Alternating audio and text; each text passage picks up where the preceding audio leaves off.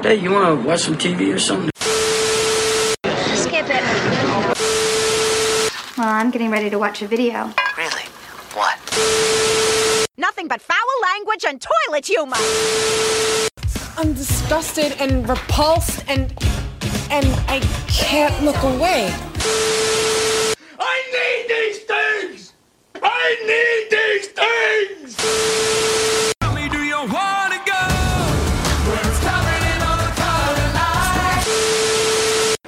No way. No way, Jose. This just in, go to hell! This conversation can serve no purpose anymore. Stop it! Stop it! Stop it! Stop it! Stop it! Stop it! Stop it! Hello, friends and listeners. Welcome to another episode of Watch Skip Plus. I am Cupcake here with my co host, Cinemasochist, and we are a movie review podcast with a lifestyle twist. Before we get into our movie reviews proper, each of us has a plus, and that can be a lifestyle, something notable lifestyle wise, a movie, a book, a television series that that stuck with us during the past week. Justin, how are you this week? You know, I I am doing well. I'm not. We are to pull back the curtain a little bit. Recording November first, and I'm normally very sad the day after Halloween. But you know, it's you know, it's gonna come again. And you know, we're we're kind of extending it a little bit with tonight's episode. So In a way, yes, yes. How was your Halloween, by the oh, way? Oh, it was very nice. Just went to my sister's, got to hand out candy there, watched a bunch of Simpsons Treehouse of Horrors. They had actually talked about watching Hocus Pocus too, and I was like, I might leave early then. So I think that's one of the Simpsons ones. By the way, did you see the news that Yes. Hocus Pocus 2 was is the most watched Disney Plus movie, which like unless I read the headline wrong cuz I didn't read the article, I hate Hocus Pocus. Sorry everybody. but uh if they're saying that's the most watched just from new streaming, but if they're saying it's the most watched out of all of their catalog, that makes me really sad. And I commented hold to somebody whoa, that whoa, whoa. like Well, hold on. Here's the thing. dead. I I saw that post and I did laugh at it. And here's the thing. I don't like the first Hocus Pocus either. Maybe hate it, maybe don't. But you, sir, do not get to talk about Cinema is Dead with some of the shitty films that you rep for. I mean, intrinsically, there's more Miss- value to like say Elektra, Jade, ah. and Showgirls than there is to Showgirls, sure, fucking Hocus Pocus. but not to fucking Elektra or Catwoman or fucking oh my god, Catwoman is great. or Assassin's Creed or Holmes and Watson. You get off your high horse, sir. I don't have a high horse. Uh, that's because I got you off of it. All right, so we are we are here to talk about Terrifier 2, which has been burning up the box office. Um, basically, it was it was a sequel to uh, a, a low budget horror film called Terrifier, which grew a very cult following, a big cult following, and now the sequel has been released through the magic of let's just say uh, crowdfunding, I suppose, uh, by other production companies. It found its way to very limited theaters, and from word of mouth, it's really, really grown and it's it's expanded. I think it's made something like like 150% over its actual budget um, which is kind of crazy it's a it's a smash success so we'll be getting into that but first we have some pluses so justin off to you All right. Well, I mentioned uh, we're extending Halloween, and I'm doing that because my plus is Halloween related. And it is my favorite non podcasting, non event, because I don't want to include those because they are better than this just for personal experience. But the best Halloween treat was the Out There Halloween Mega Tape. Now, for those that are not in the know, this is a sequel to the WNUF Halloween special, which have you seen that, Jose? Uh no i don't think so Okay, I wasn't sure because I, I ended up doing that, watching that with friends the one time, but I, I don't think you were still there for it. So, what the WNUF Halloween special is, is it is a faux documentary of basically tape trading. So, it's this idea that in 1987 that there was this news broadcast on Halloween, and they sent in their reporter to you know go investigate a haunted house, and it turns out maybe it actually was haunted or somebody possibly killed them. Think Ghostwatch, but the real seller was before you even get to that, you get the actual fake newscast that was set on Halloween from like a local news channel. They make fake commercials and it just it nails it perfectly. It is one of the absolute favorite eh, Halloween treats that I go to each year. Uh, similar, I guess you can say, to Terrifier. It had a cult following because they actually did release it on VHS as well as DVD on their own website. And I want to say 2013 or 2014. And it actually got a Blu ray release last year. So now here comes the sequel, which is following the first release pattern where it's not streaming anywhere just yet. Uh, I got it because I bought it, uh, the DVD from their website. I believe they also have a VHS. And this is actually a sequel. I thought that it was a sequel in like spirit only, but it is not because this also is showing broadcasts from a WNUF network. But the difference is it's set in the 90s and it's split up a bit. So the first, I'd say 20 to 30 minutes is a faux, like Ricki Lake type talk show that's just shown on Halloween. And then it cuts to 1996, where now there's this if you remember those like alien abduction shows that were all all the rage in the 90s it's basically that it's out there and they're doing this investigation at a cornfield if aliens are actually real and the reason they showed the Ricki Lake thing in the beginning is because now it's a few years later and her show got canceled, so she has to do this. And in between all of this, there's these fake commercials that make you feel like you're in the mid 90s. And the gimmick with this one is there's a character called Trader Tony, who this is his like compilation that he gave out to his followers one year. And there's actually even a cheeky commentary track from this fake character on the DVD. It's just really fun. If you're like me and you love these kitschy specials, you love watching like old news reels from Halloween and when you have the newscasters dressed up or all those alien abduction shows, it captures it so well. It has a great sense of humor. And a plus with this one, pardon the pun, is that a good friend of the show, a good friend of mine, Coop, actually is in this sequel. So uh, he's one of the audience members. He's dressed up as a Trekkie in the faux Ricki Lake because I believe they filmed this. I want to say parts of New York. Um, hmm. So I think he made the travel up there. I'm sure this will eventually hit streaming because if I recall the WNUF Halloween special a year or so after it's released, I don't know if it was Shudder, but one of those services picked it up. That got the word out more, and then it got the Blu-ray release. I'm hoping the same thing happens here, but these are just so much fun. Nice. And um uh am I am I correct? Is this the Chris LaMartina's Yes. Yes. uh, that sounds outfit? Yes, that sounds correct.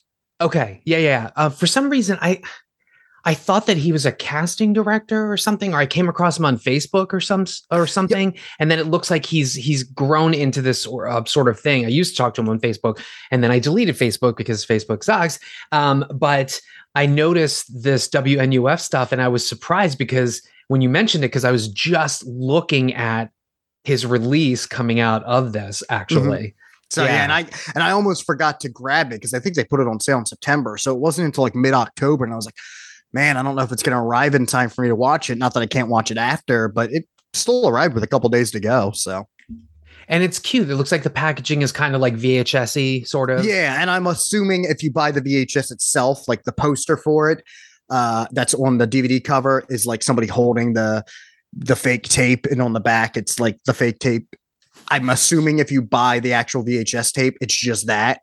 Uh, but yeah, yeah, it's really nice and kitschy. Uh, even one of the other special features, a podcast I kind of like, uh, the Purple Stuff podcast. Uh, I know of it because uh, Mad Matt, who does Dinosaur Dracula and used to do X Entertainment, he co-hosts that. And what's really fun that they threw this special in there was their podcast is all about nostalgia, stuff they grew up with in the 80s and 90s. So he actually had them do a fake podcast episode talking about the commercials on the special, but pretending that it's all real. Like, oh man, I used to see this and I heard about this tape. And I'm just like, I love that everyone went in all in with this. It's it's just it's so fun. That sounds great. We'll have to we'll have to link it. Um, I've been curious about the the sort of WNUF stuff and and um, some of the other stuff that Mr. LaMartina has put together. So uh, yeah, it it sounds interesting. It sounds great. I think you'll dig it. Okay, and um, my plus is the reason why we're recording on a Tuesday. Um, in some ways, although I did have something to do on Sunday, but um, I attended the uh, 2022 Dismember the Alamo movie mar- horror movie marathon. Alamo Drafthouse, as many of you know, started uh, in Texas, and they have uh, kind of like a big franchise grown and have locations. Uh, the Cinemasochist and I are on the East Coast, and our closest Alamo Drafthouse would have been Loudoun, Virginia, but they o- recently opened one in DC, the Bryant Street address. Um, it's pretty cool. The lobby has uh, a statue of the of Bill Pullman, the president from Independence Day. It's it's really great. It's decorated just in the same style of all the other Alamo Drafthouses, but it's fun because it's kind of vertical. There's escalators, etc. So uh, attended the Dismember the Alamo. I, I, think the pandemic sort of put a damper on some of those other ones. Uh, the four movies that we actually, before I do that, I want to thank our good friend Randy, who was instrumental in sort of like uh, reserving or getting tickets for um, a two row block. And so, you know, Randy and his wife, his wife were there, um, a couple of his friends, Troy from the Not a Bomb podcast was there with uh, his daughter and his wife. One of their guests, John, attended as well. Sammy from the uh, co-host co-host of the Gentleman's Guide to Midnight Cinema was there. Dusty McGowan, who's also he's uh, written um, some novels as well, and now uh, is also big on the Gentleman's Guide to uh, Midnight Cinema Facebook page. We were all in attendance, uh, me and of course my husband Scooter. So it was uh, it was a fun time. I highly suggest everybody go to one of these. Tickets do sell pretty quickly, so try to get those. So the four that four movies that we had. The first was Spookies uh, from 1986, directed by Jeannie Walsh. Uh, the log line from IMDb goes After taking a wrong turn, travelers find themselves trapped in a mysterious house. One horror after another threatens them as the flatulent sorcerer. You wrote, you read that right. Flatulent sorcerer who lives within needs sacrifices to give eternal life to his beautiful bride whether or not the bride was as gassy as he is remains ambiguous. And so this is really fun. Uh it's it's sort of like sort of like john buechler's uh effects if i'm pronouncing that correctly from like ghoulies. Um and it's just absolutely bonkers and bizarre and there's like farting creatures that come out of the basement and there's great 80s costumes. This one dude is in like leather with zippers everywhere. Uh, it, it's just a fun time. It's a it's a great little crazy 80s movie. The second movie was Flesh Eater, which was uh, ri- written and directed by S. William Hinzman. I think we all know Mr. Hinzman as the zombie that first appears in the cemetery in George Romero's original Night of the Living Dead. Um, and apparently, according to Randy, since then, he has piggybacked, I guess, on that notoriety and has created films uh, that are very much involving zombies and are sort of a offshoot of Night of the Living Dead. Flesh Eater being one of them. This is from 1988. The logline goes a group of teenagers taking a nocturnal hayride come across the grave of a man. Little did they know that this deceased man is a zombie, and that would be Mr. Hinzman. Uh, one by one, the actual living are falling victim and becoming zombies. Eventually, there are zombies everywhere, and someone needs to stop them. But who? Um, my first impressions of this because it, it is a fun gory graphic like zombie movie um, definitely in the spirit of night of the living dead my first response to this was I feel like Romero should sue Hinzman because there's a lot that's taken from this right down to the downer um, ending of Night of the Living Dead. But as Cinemasochist Justin has pointed out, uh, th- through some bizarre rights incident, the uh, Night of the Living Dead rights somehow went to the public domain, and so it was open season, and and hence we have Mr. Hinzman and co-screenwriter Bill Randolph making this movie. Um, really, really attractive cast for the '80s, uh, all in tight denim, pretty fabulous. Um, the third film was an AGFA trailer compilation called VHS Rage. So AGFA stands for the American Genre Film Archive. They are based in Texas and they often do pair with the Alamo Drafthouse on these events and movie marathons. They are a nonprofit that specializes in preserving genre works uh, of the past and and obviously of the of the coming future as well. Um, so if you feel like donating and you you are a movie person at heart, definitely think about AGFA. This was a trailer compilation of uh, basically like VHS trailers for low budget films. Um, it was a rough sit. It's like 80 minutes. I mean, I enjoyed it, but a lot of, I think a lot in the audience were sort of like, wait a minute, we came for a movie marathon. I feel like we were gypped by watching a bunch of trailers or what have you.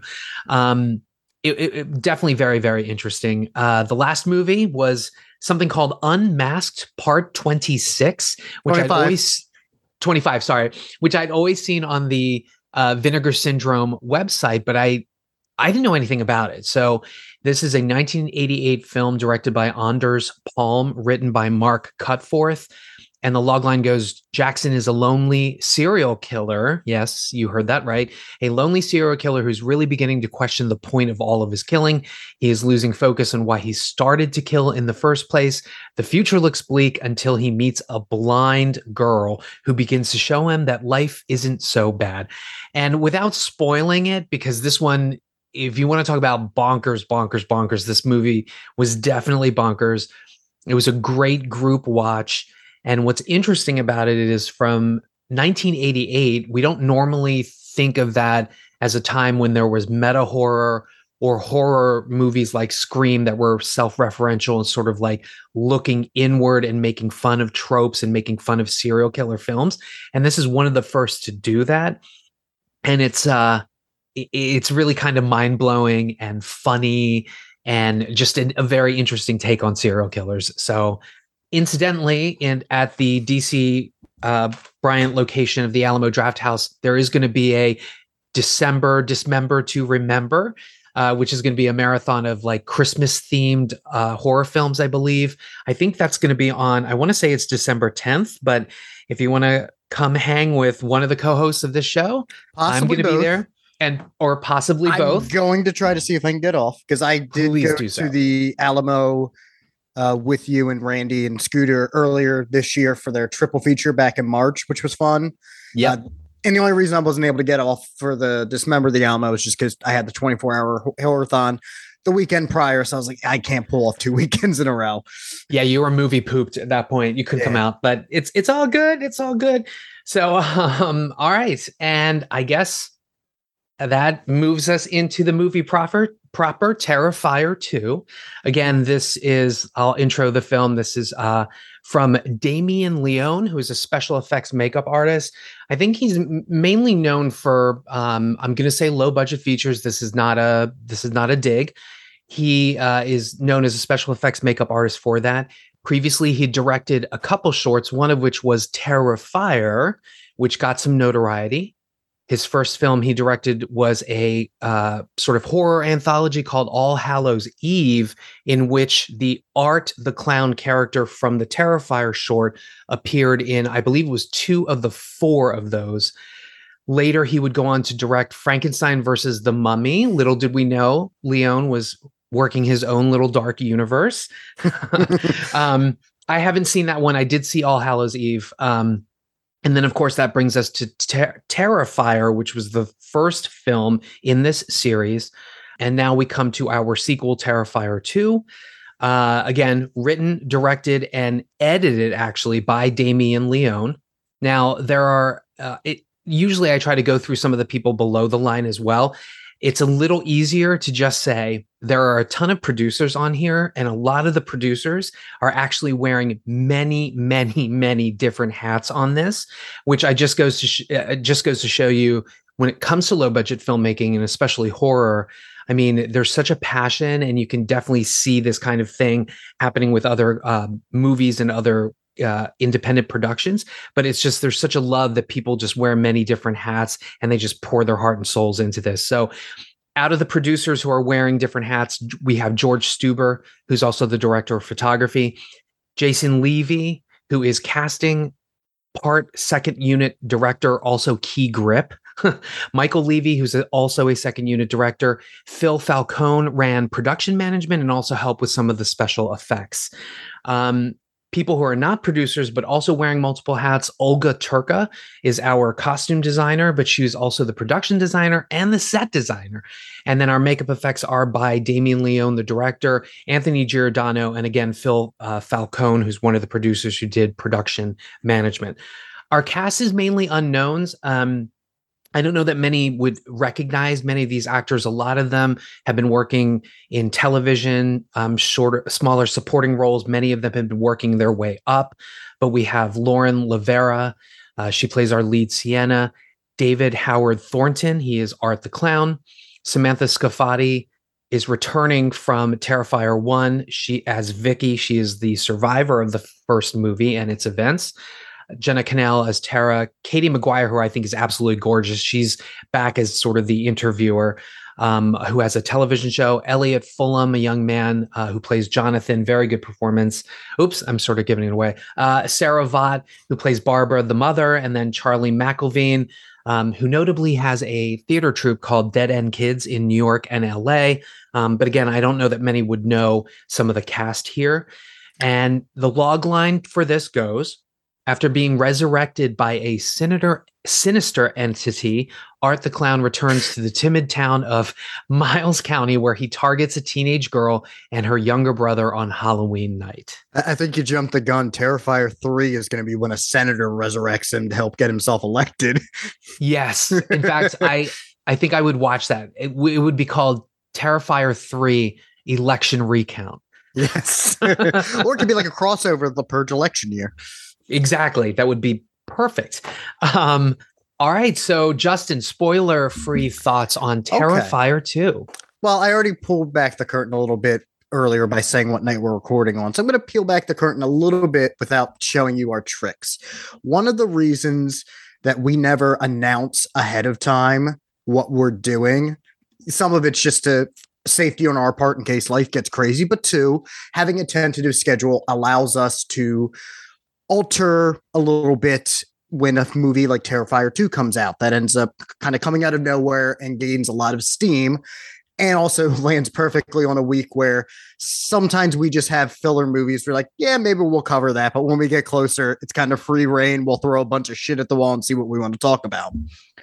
Now, throughout this month, Jose and I just talk behind the scenes as well as on, just like we do with the Not a Bomb podcast and the GGTMC guys. And Terrifier 2 is coming up a lot. Uh, came up when we were on an episode behind the scenes of Not a Bomb podcast because of the Horathon or the clowns everywhere. And I had seen Terrifier, and I was curious about Terrifier 2, though I was put off by that long length. And some of you will probably even realize that it was one of the few times that I hopped onto our social medias and talked about something I was watching personally, and that was Terrifier 2. I said, Hey, I'm making the 40 minute trek, which if I would have just waited a little bit, it did come to my cinema much closer on Halloween night, but yeah, hindsight's 2020. Yep. uh, and I kind of mentioned, you know, it, it's too long, but I kind of liked it. Now, even before seeing Terrifier 2, I had mentioned to Jose, I'm like, I don't know if you're going to like these movies. Uh, I mean, All Hallows Eve is fine, but the first film is a very cruel and brutal exercise, and the sequel is it's that times a hundred basically. But after you know, Jose decided to see All Hallows Eve and Terrifier, and unless I'm wrong, correct me wrong, I know you kind of liked All Hallows Eve, and you said you liked Terrifier as well, correct?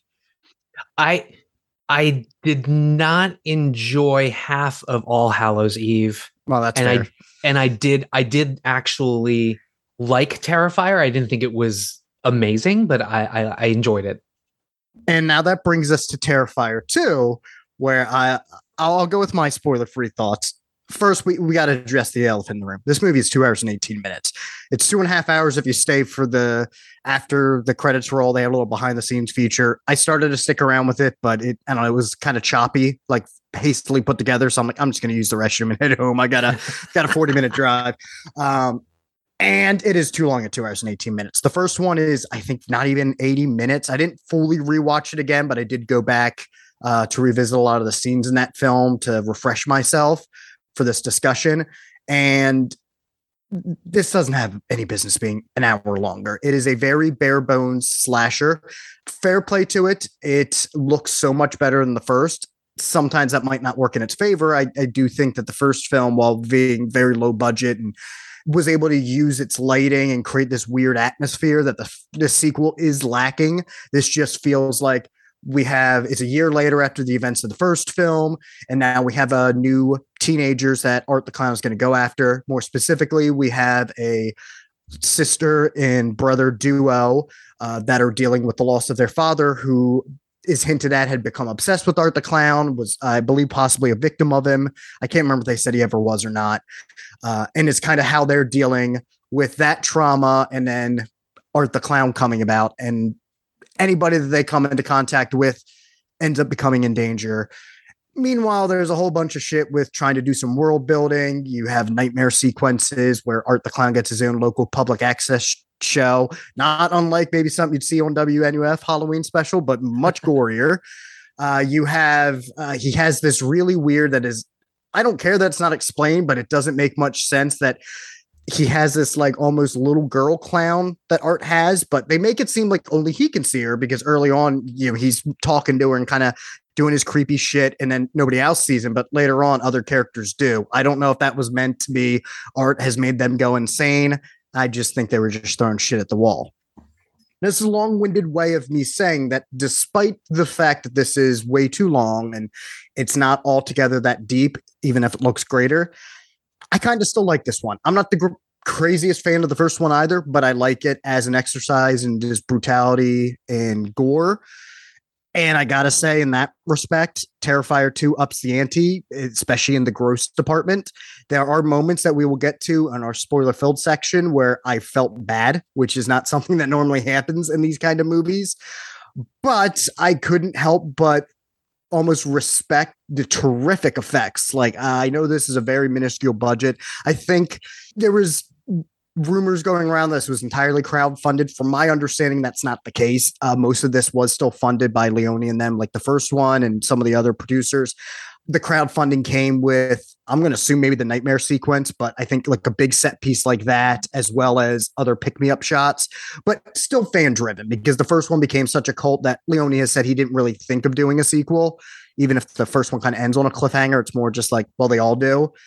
And here he's just kind of going for it. And even though I think it's too long, I will say if I didn't know going in it was two hours and 18, I still would have came out saying this is too long. But if you would have pressed me, how long do you think it was? I would have said, well, it seems like it's an hour and 45, hour and 50, which would still be too long for this. So I guess you can take that as well. But there's a lot that I feel you and I are going to be discussing that I want to keep one for you to bring up your thoughts, but two, a lot of it comes into the spoiler filled section just because we don't want to ruin some of the uh, slashings, if you will. Got it. Got it. Um, well, you are correct. This this movie was it was coming up a lot, uh, not only just amongst our friends, but even on social media. I mean, I it felt like on Instagram, every other post I saw was Terrifier 2 is tearing up, you know, the box office and people are fainting and da da da. I was getting flashbacks to like uh The Exorcist or The Fly or um uh, Miike, no, Miike's Miike's audition. Um, and and I bring up those films because when those films were released, there was a lot of like hysteria, people leaving the theater midway, uh, people puking, people being so upset by it. Um, and and and you know, it was coming out that people were doing the same here. That some people were vomiting, which when we get to the spoiler section, I can I can understand why that was particularly happening.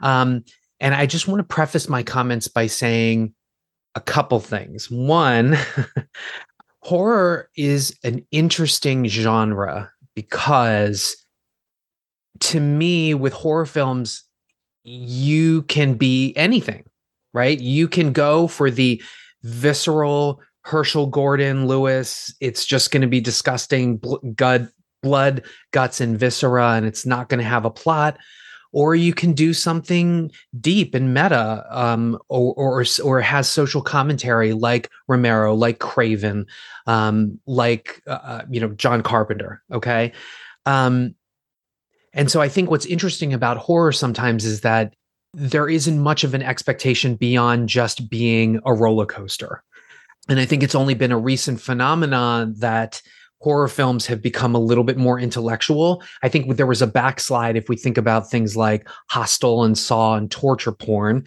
which is sort of where I would fit these Terrifier movies in because uh you know I it, it's excessively gory in my mind. Does it need to be? I don't know. Maybe maybe that's the point of it. Um but again, horror movies are interesting to review because again, expectations can be very low, right? You don't hop on a roller coaster and come off and say, "Well, I didn't like it because the loop didn't do four spins versus, you know, whatever," right? It's uh, horror movies are interestingly critic proof if if if we want to say that that. And the other thing I also want to say is that horror fans, people who love horror movies, I'm one of them myself. Um, they are a very, very passionate base.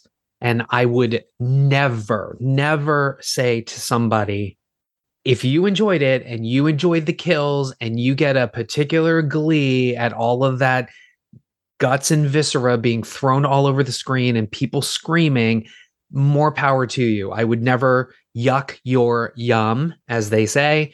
But I know that for me, when I grew up watching horror films, all it took was just really great kills and I would love the movie.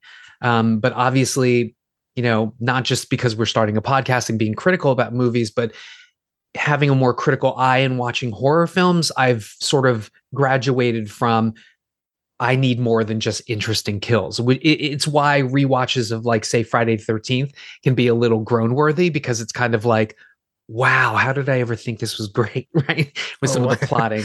Okay. True, but I will just quickly defend the the movies and say that a lot of them had really cheeky humor and like fun characters that sees a lot of them through. I've noticed that when I go back to that series over even something like a Halloween, where I, I feel like yeah. that kind of stands. So I, I, just want to defend it also because I feel like Troy would yell at us if I didn't at least try to Prob- get some probably some yeah. defense in there. yes.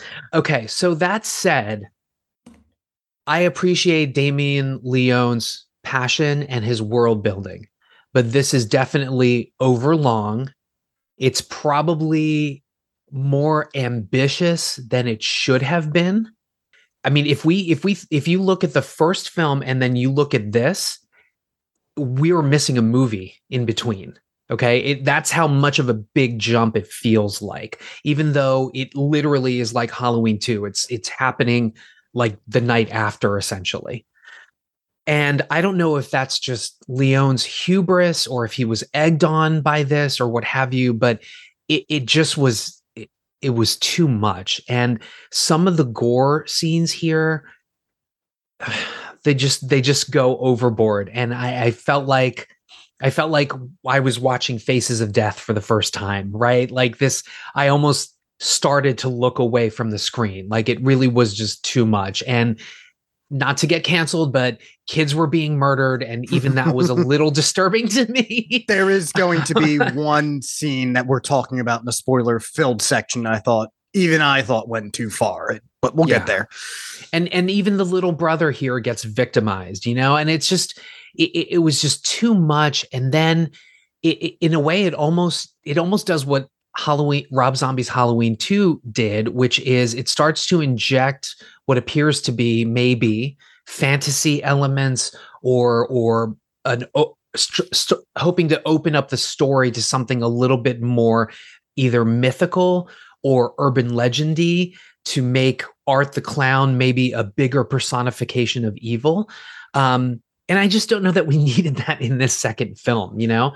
One of the key things that I enjoyed about the first Terrifier, and yes, there was a very horrific scene in that film involving There's... a hacksaw, which I won't spoil.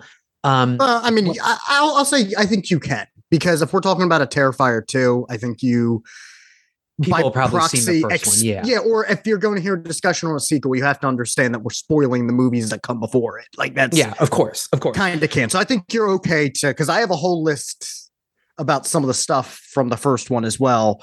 Okay. Well, I mean, look in in so in Terrifier one, basically a, a woman gets strung up and she's naked, and he hacksaws her starting at her vagina, and um, it's not like we haven't seen this before, right? Craig Zahner is that his last name? Zahler. Anyway, he directed Bone Tomahawk, and a and a man goes through the mm-hmm. same thing. He gets stripped down naked.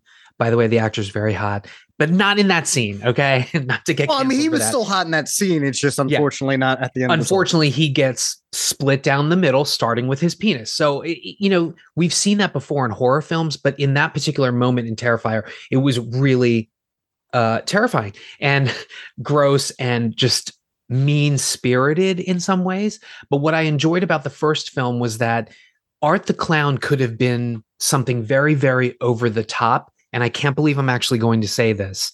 But in the first movie, there was at least some kind of restraint with Art's shenanigans. Um, yes, I know. Viewers, you can't see this, but um, Cinemasochist is stroking his beard in the sort of pie may. I, I, I see. I, I I have a feeling I know where you're coming from, but I have a list for a reason. I'm going to let you keep going because you beat me to the question I was going to ask, which I'm happy about. Okay. So in the first film, I thought that they had that they restrained it. He he could have gone all Jim Carrey with gore, but they didn't. They pulled it back. There is no such restraint in Terrifier 2, unfortunately. Um, and while some of it works and some of the horror works, it, it just moves the audience into such an uneasy zone where you know it's it's weird to be laughing at one second at what art is sort of clowning around and doing and then being mortified the next. At least for me that's too jarring. Ah, i applaud the ambition. I applaud the passion but this is just it's it's mean spirited it's over the top.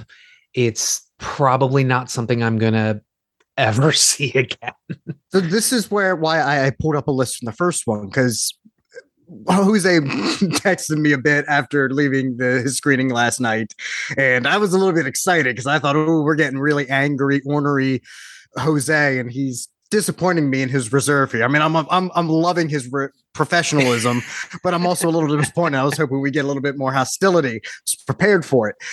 What I'm glad that you addressed why you think the the first one worked, and to some degree, I will agree because, like I said, I did go back to watch a good chunk of it. And I think a big thing that helped the first movie is it's an hour shorter. The fact Yeah. that it's 80 minutes, even though a lot of its moments linger, you're not sitting with something for two and a half hours. You're only sitting with 80 minutes. I think that plays a big factor because while I do agree that there's even less restraint on Art the Clown and Terrifier 2, he's going all over the place. The whole movie is.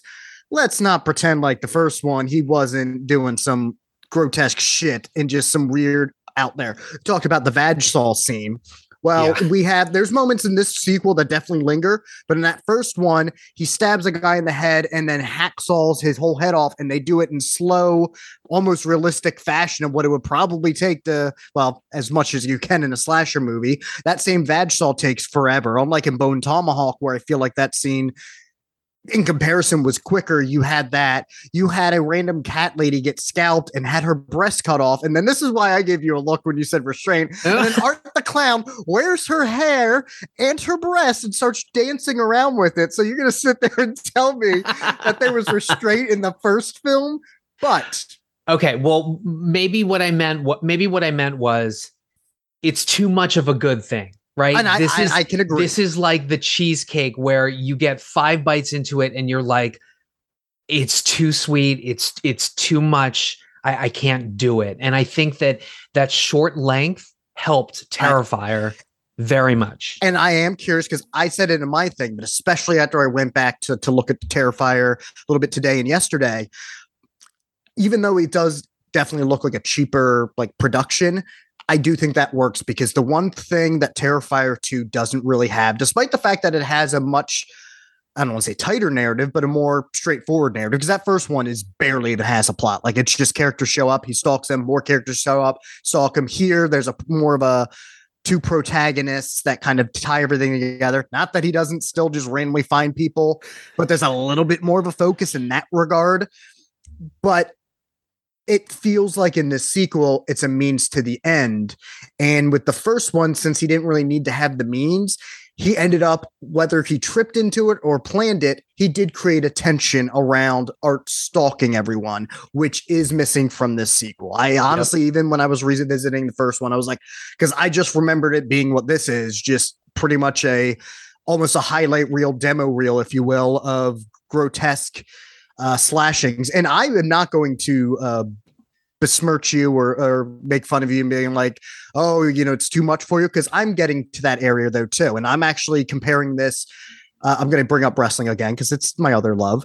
Uh, but there's a subsection of pro wrestling called deathmatch wrestling, where the objective is, and it's very big in Japan, but there's it's also big on the independent circuits here with like GCW, where wrestlers will use not just like the what you expect, like the gimmick steel chairs, but they'll use fluorescent light tubes, skewers, nails, all of this like really grotesque stuff to wrestle each other. And some of it's gimmicked, obviously, but you get to a spot where it's like when I was a teenager, I loved it. Like I they, they would show some of the stuff on pay-per-view, like Japanese hardcore wrestling. My friends would come over and we'd order it.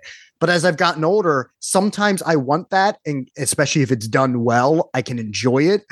But to your credit, it is like that cheesecake where it's too sweet and then it just you become numb to it. And especially when it comes to wrestling, this is where the comparison falters.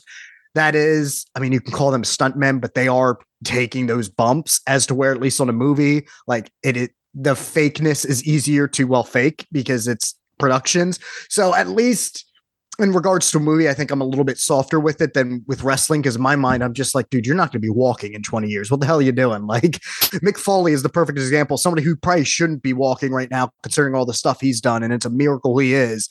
And these guys are just going even crazier. So, so I think that relation is perfect comparison.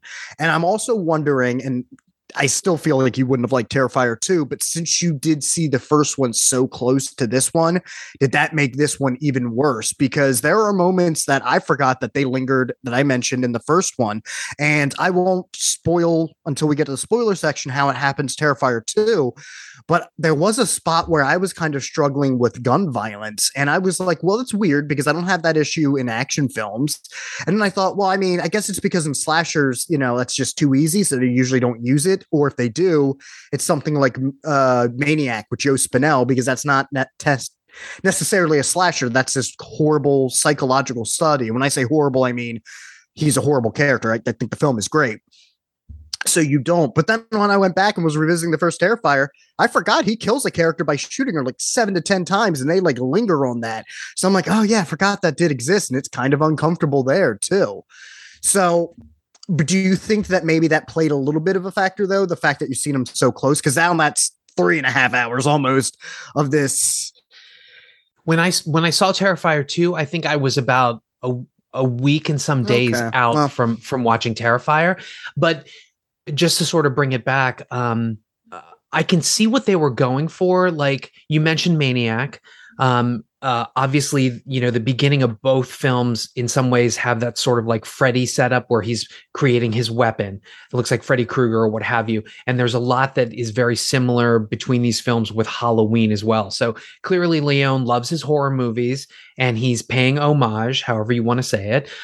The other thing that kind of made me a little nuts was that it still looks like and and this is this is where I I, I told you I needed to restrain myself.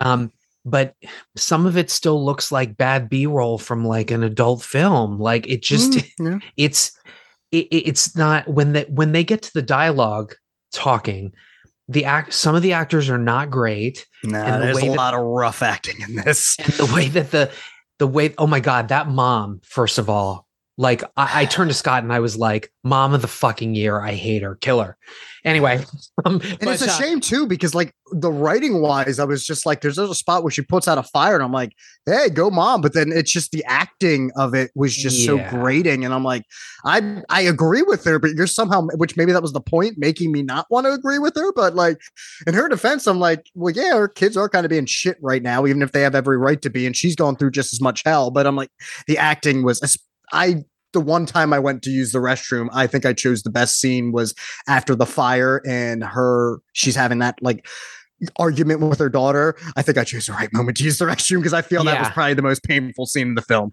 Oh yeah, you definitely did. But like the way that he sta they staged the the dialogue, I mean, it's just it's so amateur. Like, Hmm. you know, if you're if you're going to compose a a, a a a visual scene of a dialogue happening, right? Then you shoot over the shoulder and you include the other person. But when you just have the one person and then cut to the next person, I mean, it almost feels like they weren't in the same room when they were doing the scenes, which I know that movies possible. do this. It's very possible, but it just has that horrible amateur feel.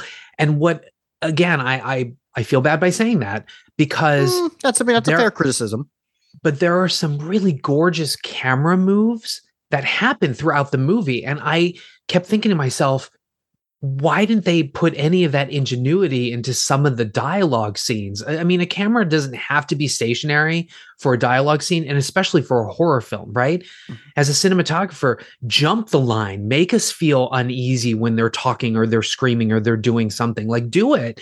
Um, uh, jumping the line is a qu- uh, is a cut to like the other side of the frame than what normally would happen. If anybody wants to know what jumping the line is, um, but uh, it, it just it- everything looks so amateur and terrible. Like I just, yeah, and I know it's low budget, right? Like, so when I came out of this, a couple a couple things I thought about were one, Roger Ebert's famous review of The Hitcher, which he used the word sadomasochistic, which I didn't know what that meant as a kid, so I had to look it up. Um, and so I had the same feeling. I'm like, Damien Leone's whole entire theme is sadomasochism, right? How w- can this be a litmus test for audiences? Can you keep watching? Can you avert your eyes or whatever? And I don't know that that's entertainment anymore for me. For me, That's fair. um, one thing that I wanted to question because I was thinking about this as well is you had discussed with Troy tremendously on the episode of Smile about jump scares because that's another thing that is always very polarizing in the horror community. It's something I used to really hate. I'm coming around to it because I think as they did in Smile, if you do it correctly, it can work. And I, in the case of Smile especially, I feel that it will work on subsequent revisits because the jump scare is complemented by tension, pretty much telling you this jump scare is scum- coming. Brace yourself, which creates a sense of terror as opposed to just a character's walking and out comes something, you know, something you would see on YouTube, those screamer videos where it's like, well, of course, I didn't see it coming, so it's it's cheap. And I'm sitting here and I'm thinking about this film, and we're going to get to one scene in particular where I did feel terrible, and I thought, is this a different way of doing terror though because if the whole goal of a film or a horror movie is to scare you well being grossed out or you know offended by mutilations or whatever can be a form of terror. It can also be just as somebody would argue with a jump scare very cheap. And that's where even since i've seen this film and i'm thinking of other movies eh, Derek becomes that struggle. And I, I you brought up Hostel on that, and I was going to bring up to you the Saw franchise because we both really enjoy that franchise. I know you especially. And I'm thinking about are some of the reactions to Terrifier 2, and I guess even the first one, similar to what people label the Saw movies as, is just torture porn, and that even though there's a storyline, and all that, you're really just there to see the traps. And yes, you are there to see the traps, but there is tension that goes with them and claustrophobia if those were just traps on their own, or like in this case, just gore, and do I compliment it and say, "Hey, you did something that no movie really does and grossed me out and made me still made me feel something," or do I say, "Well, this is just now cheap"? Because of course, if you go as far as you did in this movie, that the human side of me might eventually go, "Yeah, this is wrong." And then if you don't get somebody doing that and they just say it's awesome, that doesn't mean they're a horrible person. They just still know that this is fake, and then well, then you're not pulling off horror because you're not succeeding in freaking somebody out. So, where do you fall? Because you already kind of touched upon this, but where do you fall on this idea that gore itself and grossness can be horrific? Do you still feel that it needs the extra tension to go with it, like a Saw film does? And is that why maybe Terrifier 2 and uh, I would even say the first Terrifier maybe stumbles because it doesn't have that? So the other thing that I thought about when I left, which is similar to what you are saying, and, and part of the reason why I also preface this by saying that horror movies sometimes can be pretty much critic proof and approached in different ways and for different reasons, right? Uh, what I thought, my other immediate thought when I left the theater was imagine somebody watching The Hills Have Eyes or Last House on the Left, not to use Craven, he's a great example, but imagine seeing that at our age, right? Um, or or younger, okay? Um, and just thinking, oh my God, it's it's cheap looking, it's awful. All they did, all they wanted to do was just shock us. But then later, we go back and we finally see after Craven has done other films, well, gee, he really put some thought into the tension, the psychology, and all of those things. And so my immediate thought about this film was this probably is not made for my generation.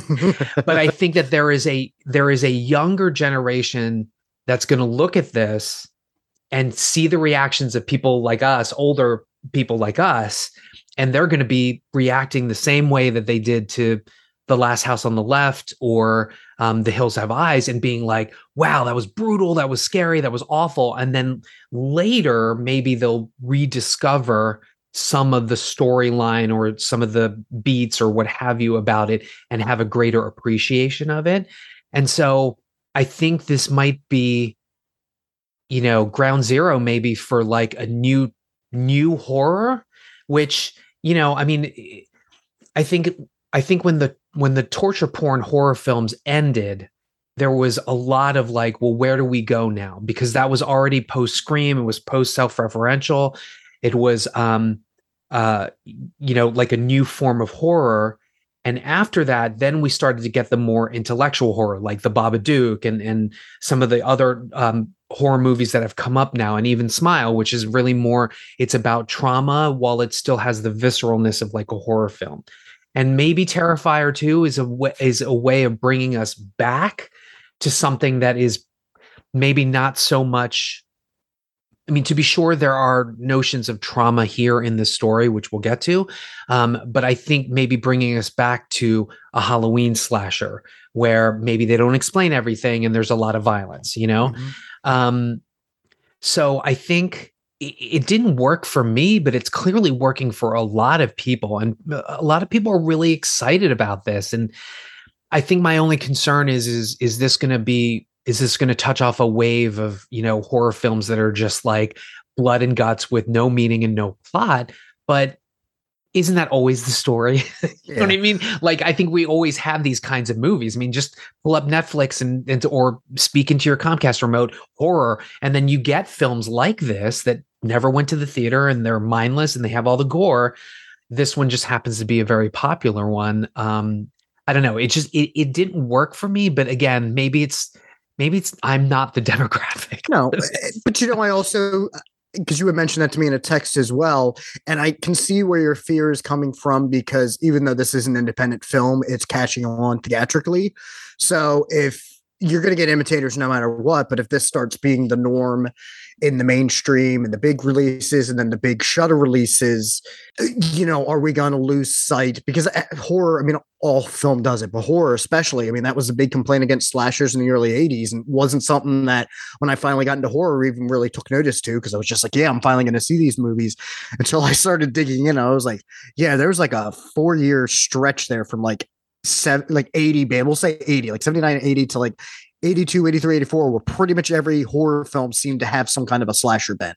Yes, yeah. there was the occasional one that didn't, but if you were a horror fan and you didn't like slashers, and, or specifically the way that maybe the Friday 13th and that were taking it, you were kind of shit out of luck then for a little while. Right. Thankfully, I think we are in a, a different age where, well, one, even if that happened again, we have access to so many classic horror films and just films in general. But I think we're still going to have your A24s and whatnot having their own version of uh, more, like you said, intelligent horror, just more thought provoking, and maybe more ghost stories because the Conjurings are big. But but that does bring something up, uh, especially because you had mentioned about like Last House on the Left in that, and it the downside and maybe the plus uh, to doing a movie when it's brand new is we don't have hindsight, so we haven't been able to go back and watch Terrifier two. But even as somebody who's coming away saying I still like this film as much as you can like a film like this, and the first one, I do feel its big struggle is that it doesn't really have that tension. All the the slasher elements, to, to your point, or like it, it does feel like homage, but it doesn't really feel like. Yes, there's characters here and there's some trauma, but the trauma's not, in my opinion, handled all that well or interestingly. It right. just feels like it's there because we I need to have a plot because that probably was the one thing that he took to heart was everybody saying, well, you don't really have a plot much in the first film, like because you're kind of yeah you're tricking us a bit because you're thinking he's going to follow these two girls for your entire film, but then surprise, surprise, you Janet lead them and you sawed their vaginas and, and their whole body in half and then shot the other one. So then it's uh So, well, yeah, it- actually, I mean, this one, I- think this one, you know, i- i- if you ask me, it's ripping. It's in a way, it rips off Halloween. oh yeah, one hundred percent, just completely. I mean, uh, but also the injecting some of these elements about, you know, her connection to art and and who this little scary girl is and what's going on. Just it. I'm sure it's going to go somewhere in three, but then again, we said that about Halloween Kills and Halloween Ends, and it went nowhere. Um, but uh, you know, if there is a Terrifier, I think there is going to be a Terrifier three. But oh, there gonna- definitely will be at this point. if he's going to connect the dots in three, he better connect them well because in this one, it just is all illogical. And quite frankly, at the end of it, I don't care to see what happens to some of these characters and that's a that's a big downfall for your for Yeah. your series is if you don't care what's going to happen with them And that's a perfect thing too, because Harry had brought that up, I believe, when he came on here for Halloween Ends, but also when we did the death, when I was on there for the Death by DVD ranking of the entire Halloween franchise, and he had said that he's not a fan of slasher movies where you don't like any of the characters because he's like, I don't want to just see people die, I want to care about them. And I'm not going to say that. The, all the performance was bad. I actually thought the uh, the main actress, what was her name again? She played, I think, her character. lauren lavera I liked her. I could see her, you know, uh, having a good career after this. I didn't like the brother. I thought he, the little kid, he he got on my nerves. oh i kind of liked him i thought he i thought he was When he, he got better he, he started get annoying better. he I will say that he did get better. I was going to say once he started getting, I don't want to say attacked, but once once the shit hits the fan and he had to take things seriously, where he could once he stop. was being victimized yeah, victimized. I don't want to say it that way, but like basically when he had to not be your stereotypical annoying little kid, which is not his fault. He's just doing his job in that moment. Uh, and even then, they're trying to touch upon him being obsessed with like serial killers, and that, that just doesn't really go anywhere either. I don't feel.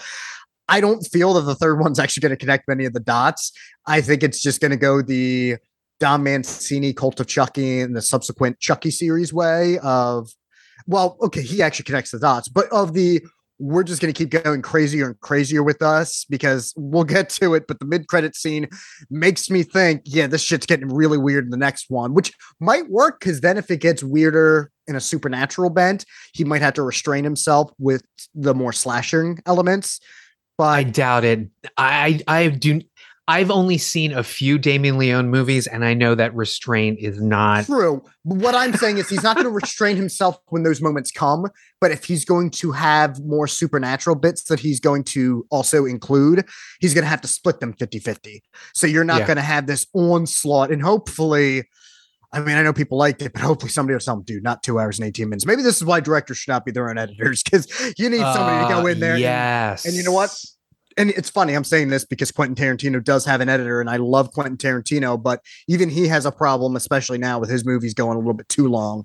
And he's always been a director who had longer films, but there are sometimes in some of these films, including Once Upon a Time in Hollywood and Django Unchained, where I'm like, some of these scenes could either not exist or you could trim them down, dude. So a couple, uh, two more things, and then we're gonna get to our two more things, and then we'll get to our verdict. But one, um, you know, Sally Menkes, God bless her, she was Quentin's uh, editor. Okay, Mm-hmm. um, she passed away unfortunately, and then ever since the editing has not been as great. Which is Um, probably true as well, because I Yeah. think back to like what Pulp Fiction, uh, Jackie Brown, his Kill Bill films, they're also long, but they don't feel it as much. They feel they don't. tighter. They don't. But the newer ones without Sally, Yeah. yeah but um but uh, the other the point that i was going to make was that again this is uh, i mentioned the hubris of of damien leone and it's you know it's either passion if you look at it one way or it's hubris in the other way and i think he really is fashioning himself as as a quentin tarantino of horror Mm. okay and then the second thing i wanted to point out was that um i'm looking right at you mpaa because i can't have erect penises in my films but i can have women having their vaginas sawed off and heads taken off Well, hold up a second. I'm going to cut you off here. You can't blame the MPAA. These are both unrated. They never went to the MPAA. Oh is that right i thought it was Yep. oh for some And reason you know I, what? I am rated glad- r i I apologize am glad that you brought that up because I almost forgot to bring this up. I let's still it should out- be an nc-17 Yeah, but let's I, I thought it was rated r but Let's call out this bullshit uh, rating system and the way the theaters operate. Because even today, if a movie gets NC 17, it's not going to play in most theaters. It's not going to play play in your Regals. But if it's Right. unrated and you get all this shit in it, they're fine with showing it. That's bullshit. Yeah, I know it's bullshit. That's and, a you know, I complete walked, double standard. I walked out of it and I was like, wait a minute, wait, wait, wait, wait, wait. I can't have gay men kissing and and you know erect penises, but I can watch a woman's head being taken off. I can watch you know uh, vaginas being hacksawed. Um, for some reason, I thought this was rated R, but you're. I think you're right. I think it is not Yeah, that- rated, but No but still. way in hell this would get an R. Well, Oh. no, no way in hell this would. The only reason I feel, even though it sounds extreme, the Evil Dead remake, which really pushed the limits, was able to get an R rating, was because uh, Sam Raimi and some top producers were there. Because Matt Stone and Trey Parker said it themselves. They still had issues when it came to South Park Bigger, Longer, and Uncut, but it wasn't as bad as when they had to make their own independent movies like Orgasmo and Cannibal the Musical. If you have a studio behind you, you can get a little bit more out of the MPAA than you would as an independent. It, we could be here all day. That should be a bonus episode of us just Yeah. shitting on the MPAA. I did a presentation in college about why the MPAA is horse shit. I know the MPA is total horseshit. And by the way, I will tell you that um, there were under 18s at my viewing, Yes, Um, that's that. and it's like, what the Mm. fuck? You yeah, know? because I know it's unrated, but the the protocol should be then to treat it like NC seventeen. Though to be Mhm. fair, I, I also feel like if it was NC seventeen, those theaters probably. Though, are you certain that they were uh under seventeen? Because Okay, I, they looked really young. The only reason I'm saying this because I'm starting to get this old guy now, apparently, because I was at a gas station the other day, uh, a Sheetz for all you locals, and as I was yeah, waiting, Sheetz. yeah, so as I was waiting for the food uh, to come out because they have the little kitchens, um, these two I thought they were like ten or eleven at most, but I saw them pull up in a car driving and then came out and when they were talking they were clearly past puberty with their voices and they were probably only like 16 17 but i was just going like they're they're 10 right like what's going how did, Yeah. how did you steal a car like i'm like what is this where i'm at now i can't understand what a a, high schooler is I know. Sam Sammy's son is like is like the rock. He's like a giant and he's like what? Not even 15. So Yeah. Well, you know what? My uh my nephews are, are very similar in that, but I also have at least grown up with them or watched them grow up. So I have that mental capacity to know their age. If you know, it's just but anyway, the, the I point will is I, I will also say this. I will also say this. Out of the 20 people that were in my screening, I think about 8 of them midway through were on their phones the whole time. Mm, The rest of the film. And with that, I will give you my verdict. okay. All right. Oh, I should also say when I saw this, uh, if you didn't see the post a couple weeks ago, I went uh, to a theater at 1 10 p.m. on a Monday and I was like, oh, okay, I'm going to have the theater myself. One other dude showed up and we just sat there. We never said anything. Like, we never really, re- I mean, I think we reacted a bit, but then he just left. so there you and go. then the lights went on and you guys scurried. Yeah. um so my verdict my verdict is um it's a hard skip. I I love I love the term hard watch. This is a hard skip. It is yeah, I'm not I'm not a fan. it's for me it's a soft watch which i would probably say the same thing with the first but i will say the first is better just because it's much tighter and does have a unique uh visual style to it that actually creates tension where this one lacking but considering what this film was attempting to do and just being this balls out gross out slasher and having some really and also art the clown is so ex- expressful and is just you can't look away whenever he's on screen. I'm going to still give this a soft watch. And before we head into the spoiler section, I do want to mention David Howard Thornton. He he is pretty fantastic as Art the Clown. Um he he is menacing, he is freakish, he's got the body language down, he's got he's got it all down. It's it's uh he really for lack of a better term fleshes out the character um in Uh, this he does it for quite a few, unfortunately. yeah, and Characters. he does a uh he he's He's really great, actually. And seeing him out of the makeup, I'm like, that's what you look like. Like I was just, it's a, it's a, like a 180. And I'm not surprised to find this out because it always seems to be the case. He's apparently one of the nicest men, which almost Oh, always seems to be the case. And most of the times in wrestling, when you had the heels, they're usually the nice guys, and it's the people who are faces that tend to be assholes. Same with movies; it's always the ones who play your Jasons that are usually kind-hearted souls, and it's usually the one who's playing like the the princess or the angel that's like a a bitch or an asshole. It's like, oh, it's that you know nice nerdy guy. Oh no, he's actually an asshole in real life. You know. Somebody was on um, the Talk Scary to Me podcast, uh, Danielle Harris and uh, Scout Taylor Compton, um, who's a huge giant who's who's gorgeous and sexy and Tyler seems really menacing. Yes, Yes, That's because he played Michael Seems- in those two. seems Also really menacing and yet so nice. I know, I know. That's why I was going to bring him up. But um, yeah. I love that dude. He's gorgeous. Okay, so uh, if you have not seen Terrifier two, and I'm telling you, don't. but, but if you haven't seen it, you're going to want to turn us off because we are heading into spoilers, spoiler territory. And here we go. Um, first of all, I will say this David Howard, Thor- Howard Thornton has a hot butt. And I'm just going to say thank you at least for letting us see your ass. Um, anyway, but uh, okay, I'm, I'm dying to know. You're talking about when she gets killed, the the woman Allie. Is that is it Allie? It, was it was the one friend, correct? Yes, and then Okay, he yeah, comes I in with the bleach and the salt. Okay, yeah. So I'm gonna spell Yeah. this one out. So he he comes in and he starts kind of like slashing her up. He starts breaking her bones, which it was funny when I was at the horathon, the 24 horathon, and they ended with the descent. They have a scene where the bone's sticking out. Uh, Yeah, yeah, in yeah. that film too.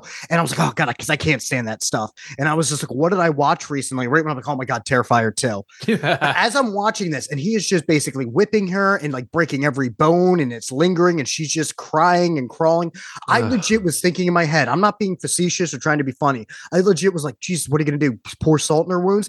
The motherfucker leaves the room and comes back with salt and like you said, like iodine, and just starts pouring it in. I'm like, holy It was shit, bleach. dude. It was it was bleach. bleach was- and then was salt, and then he's like rubbing it in there. Oh yeah, my god. And- that was and is where- crazy. and this is where it gets worse because then you think it, it cuts away. You, you think he killed her. The mom comes in. She is. He's like pinned her up in the bed. Basically, is ripped off body parts. They still show that she's still alive. I'm like, dude, I know. put her out of the misery. And then I know. and- And that was the so that scene I was like, okay, this is the one everybody has to be talking about. And and sure enough, it it's it's just so brutal and mean spirited and awful. and this is the one that made me question where can this be a version of terror? Because I am sitting here going, dude, I feel terrible shame.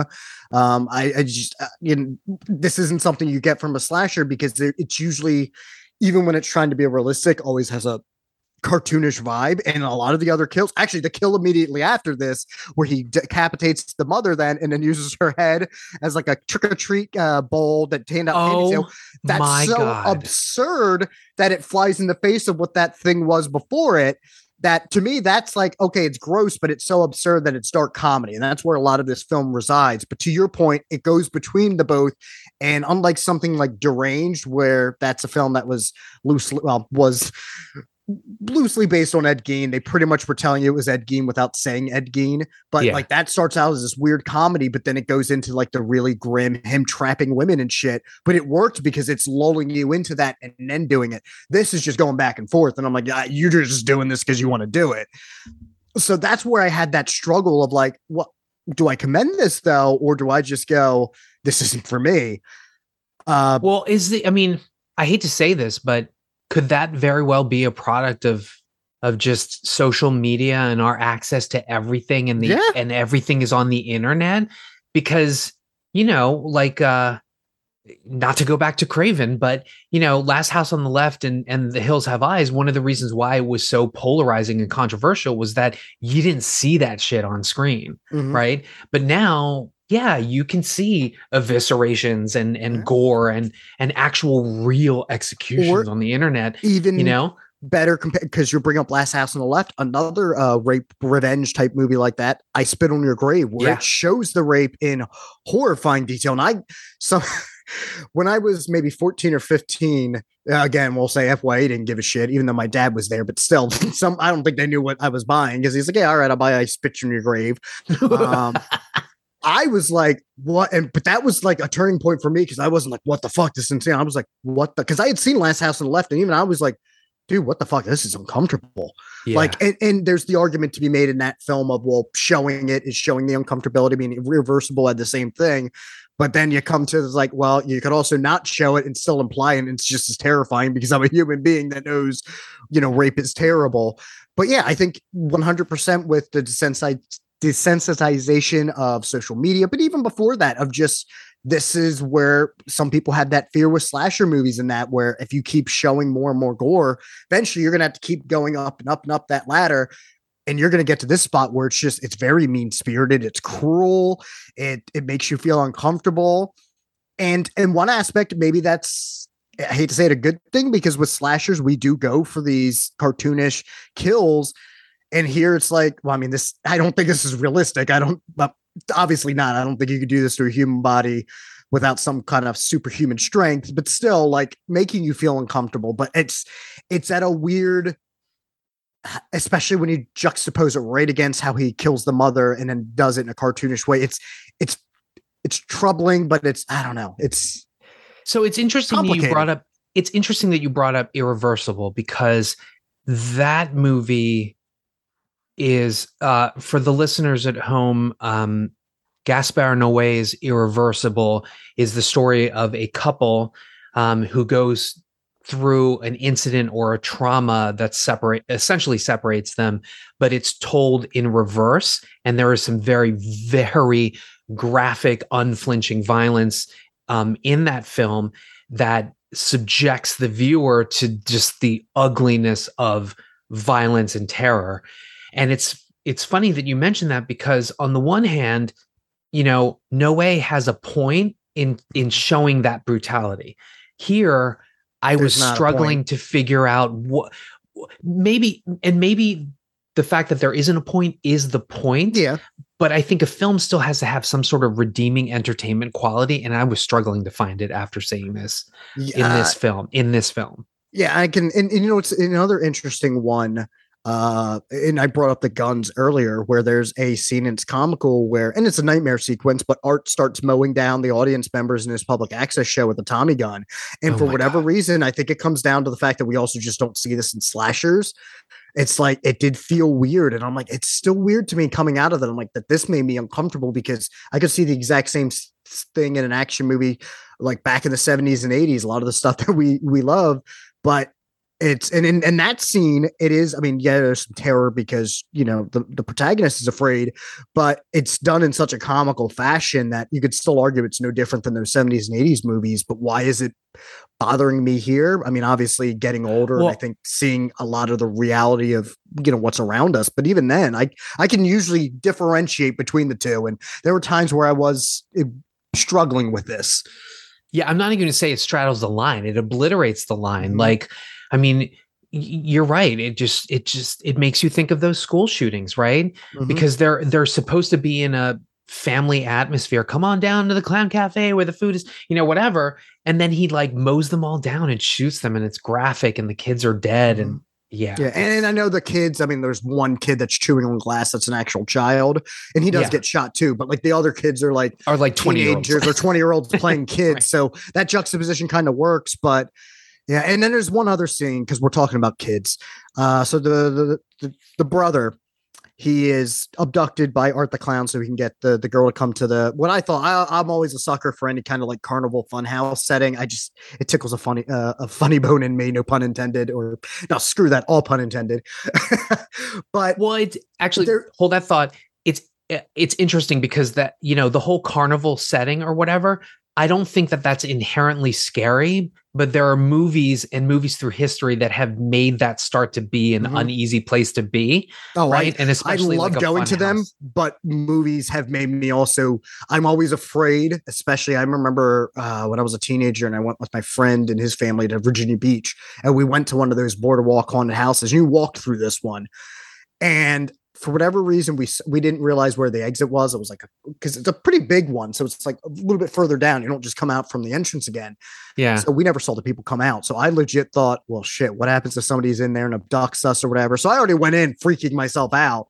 And then my claustrophobia kicked in because you couldn't really see. And you, because at least when you're sitting down, like at the one in Baltimore, I'm like, all right, I'm just, I'm a passive observer on this, in this kitschy one. But yeah, I, Right. I, I put that to a lot of movies too, because that's always the thing. You go into this innocent funhouse, but oh, somebody's actually there and they're, you know, because you're Yeah. going to assume that it's a person uh, let's think of Hellfest. You're gonna assume it's part of the act, but the slasher is actually real. Like that's that's a terrifying thing if you're faced with it in reality. Yeah, absolutely.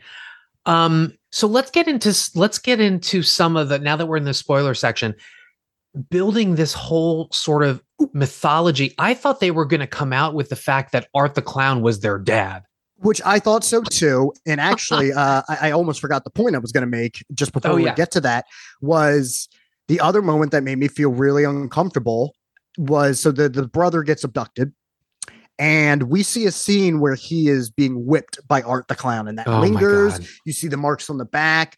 Yeah. Um, I, I actually saw a critic who did actually like the film and give it a positive review, but even he said that took it a little bit too far because it was like he was like we're watching Passion of the Christ with a kid. Like what's what's going on here? And that's I don't know. Uh, maybe I'm becoming too soft now, but that moment to me, especially considering like he I mean, yeah, he killed the one kid earlier, but like he abducted the kid and wasn't really doing much with him for a long while. And out of nowhere, he's like, all right, I'm gonna whip the kid now. I'm like, dude, what the fuck? And then we also, I mean, uh, they made it a point to show us what's on that fucking whip, so we know when he's getting when he's getting it, he's getting it. And like, Yeah. eh, but again, I I feel like his Damien Leone's point is this sort of juxtaposition of images that shouldn't be together, right? So we and shouldn't have. also oh, keep going, sorry. Go ahead. No, I was going to say, and also just we we seem to accept that when it's teenagers, but you make it a little bit younger. I mean, let's bring up Wes Craven again, The Nightmare on Elm Street. Uh, Freddy. I mean, they always hinted at it, but it was going to be more blatant in the original that he was a child molester because Yeah. it's a terrifying thing. But they switched it up, and he was just a child killer. And then even though he was a child killer, he's not focusing on children's dreams as much as teenagers' dreams because it's more accessible for us to accept teenagers dying because they're closer to adults than obviously a child is. So I think that's also the point here too, because I mean, granted, I'm also saying that the other scene that made me uncomfortable involved a teenager, but yeah, I, I think he might have a point there. But But so the father, if I get this right, and and again, the timing was really weird. So we have our two we have our two leads. Um, uh, Sienna is the protagonist who ends up becoming this almost avenging angel slash Wonder Woman with a sword who is maybe fated to take down Art the Clown. These are some of the things that the, the script was sort of intimating at or hinting at. But apparently their father had committed suicide. I think That's what that came was. out. Yeah. Um, but his father kept a sketchbook. And in the sketchbook, he was drawing things like Art the Clown. He maybe was drawing the little scary girl. I can't remember that I, salient point. I feel like he was. Uh, maybe we're putting that in, but that seems Maybe. on point because I felt like that was the other revelation, and maybe that's why they could see the little girl was that. And, and I guess I I also kind of thought was the intimation that somehow Art was stalking him because even though Art goes after teenagers, he goes after anyone. He goes after adults. Right. So was it even a suicide or was I don't know how considering what art does, I don't know how you could frame his slashings as a suicide. So I guess that wasn't really hold up because he doesn't just cut you quick. He he lingers. Yeah. Um, so there's this sketchbook that the little boy sort of hides away from the rest of the family and he's sort of poring over these sketches and then he makes these connections between Art the Clown and these murders and somehow his father may so it's not entirely clear but his father maybe envisioned them or had visions about them. Um also why are you drawing your daughter like one of these sexed up Frank Frazetta like Yeah, warriors. That was really a little fucking weird. bizarre, right? A little. That's very bizarre. That's yeah. That's And a it- creepy way of sexualizing your daughter. What the And fuck? like as and as the movie goes through, it's sort of like, oh, he drew me like a superhero. No, he drew you like a tits out vampirella, Yeah. like medieval, and that was creepy. the I mom even calls that out. She goes, I know. very revealing." She's like, that's yeah, exactly. Um, so some of that was super fucking bizarre. And then I I swear to God, I swear to God, they they are going to go in the third movie that she's related to Art the Clown somehow. probably. Um, but but then they go into this shenanigans about like the sword, almost like Excalibur in a way. It burns up, but then it survives and she pulls it out and then Mm-hmm. she uses it to vanquish art. And I just all of those injections into this story, it, it, none of it made sense and it was dumb. yeah. Also, how long does Molly last? Because she goes on ecstasy. And I swear to God, they were going to go to this point where her and the girl were going to start making out. Mhm. Because when they're talking about like being on ecstasy and being high, I thought at some point they were going to be like, I love you. And then they were, we were going to have a lesbian makeout scene. And then it didn't happen. But like, how long does Molly last? Because she snaps out of it pretty quickly when Art the Clown starts Yeah, well, like that's, abducting that's all people. you need. But also, can we just say how shit that friend is to to drug her friend because oh you're stressed out. Like god forbid. Like seriously you just heard that her brother is probably missing. Go fuck yourself with this. Oh you need to be shit this is me becoming an adult now. I'm like i was kind of hoping because they even had her boyfriend that they just made even he was kind of calling her out but then he like pulled back. I'm like no i was kind of hoping he just flat out called her out for being a, a bitch. Like who drugs their friend you know, especially if you don't know their medical history, like that's no, Yeah. Sorry. Uh, that- also that was excessive too the boy the boy being stabbed multiple times in the crotch with the Yeah. knife and then having the bloody penis stamped on the window i was like Yeah. what what am i watching though I don't know. It's also that matter of we saw the badge saw in the first one, so I was like, one is equal sure opportunity. why not But we see the two, I'm also like at this point, even by that point in the film, you kind of become numb to the stuff. And you know, there's you had brought up maybe no point is the point, and there's a part of me that wants to say maybe there is a point that Damien Leone is making because since there's so much shit being thrown against the wall, one of the things that I don't like a lot of horror franchises is the thing that really started to hurt uh, the Halloween when they had to keep going back to Michael was trying to explain the evil when the evil is terrifying because you don't have an explanation. So you start doing thorn cult shit. So it's like which is why some- the first terrifier worked, worked. Yes, and I there was no explanation You, you didn't need it. And there's a part of me that's going, well, maybe he's just trying to make a commentary on that by just going really over the fucking top with it. But I also feel like I'm just projecting a lot of that on there because I just maybe hindsight we'll learn more, but I don't get that vibe from Leone. I think he's just, which is fine, but I think he's just trying to make a, you know, you know, like you said, a Herschell Gordon Lewis gore fest slasher homage. And I think he almost feels like he probably has to do world building because that's one of the other things I've seen a lot of people complimenting the film on was, and it didn't seem like they were complimenting that they liked it, but just the fact that world building existed. And I'm like, well, you, you need to have a point to it. And and even though the first one doesn't really have much of a plot, that does work. Like sometimes the first Halloween, I mean, has a little bit more of a plot, but the reason it's so scary is it's so simple. You have this kid who went insane. He breaks out. He's going back to his home. He and that's why I like the fact that Laurie stopped being his sister again because it's terrifying that he just latched on to this woman because she happened to be there at the wrong spot, and now he's just stalking her. That's terrifying. That that is scary. You don't So- need to tell me more.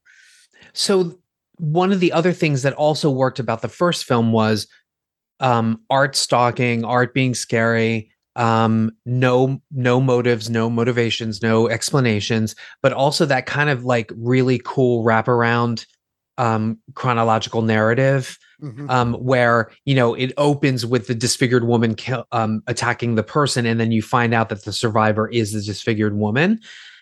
There's none of that sort of aha brilliance in this one, No. and its ending. Well, I don't is- actually think it was brilliant that much in the first. I thought it was Well, I mean, telegraphed. Okay, maybe, maybe saying now. brilliance is the wrong, but I Cre- liked I liked that aspect of it that they sort of wrapped it around like that. Like, oh, okay, I, I having like a that. unique narrative. Be yeah, There I think go. it's yeah, there we go. I, I think I can agree Yeah. with that. but with this one there there's no such and and that ending where she gives birth to his head or, Yes. or what i don't what Yeah. Uh, I, I guess uh, because I had kind of forgotten about it in the end of the first one. That yeah, he, he was. I mean, he, well, they even hinted at the beginning of this one where he he did blow his brains out, and then in this one you just see those shrapnels. So I guess they already were hinting at the rebirth. But it that's why I feel the third one is going to go so weird and supernatural. And I made the Cult of Chucky reference and like the Chucky series. So that's like, oh, he's you know, in, you know, somehow transferring his soul to multiple dolls. This one's going to be like not only can he rebirth himself, but he can birth out other babies and other children. Oh my And- god. That's why I'm thinking it's going to be a shit show in one aspect, but if he's going to get so crazy with some of that mythology, but then again, I don't know because he's also throwing a lot of weird imagery in this, and he still lingers on a lot of the slashing. So it's God. The next next one's probably going to be three fucking hours, isn't it? And for the record, uh Damien Leone is no Don Mancini. And, No, and- no, no, no, no, no, no. I have to say that season two of Chucky is so amazing and Oh, so it. wonderful and am- so brilliant.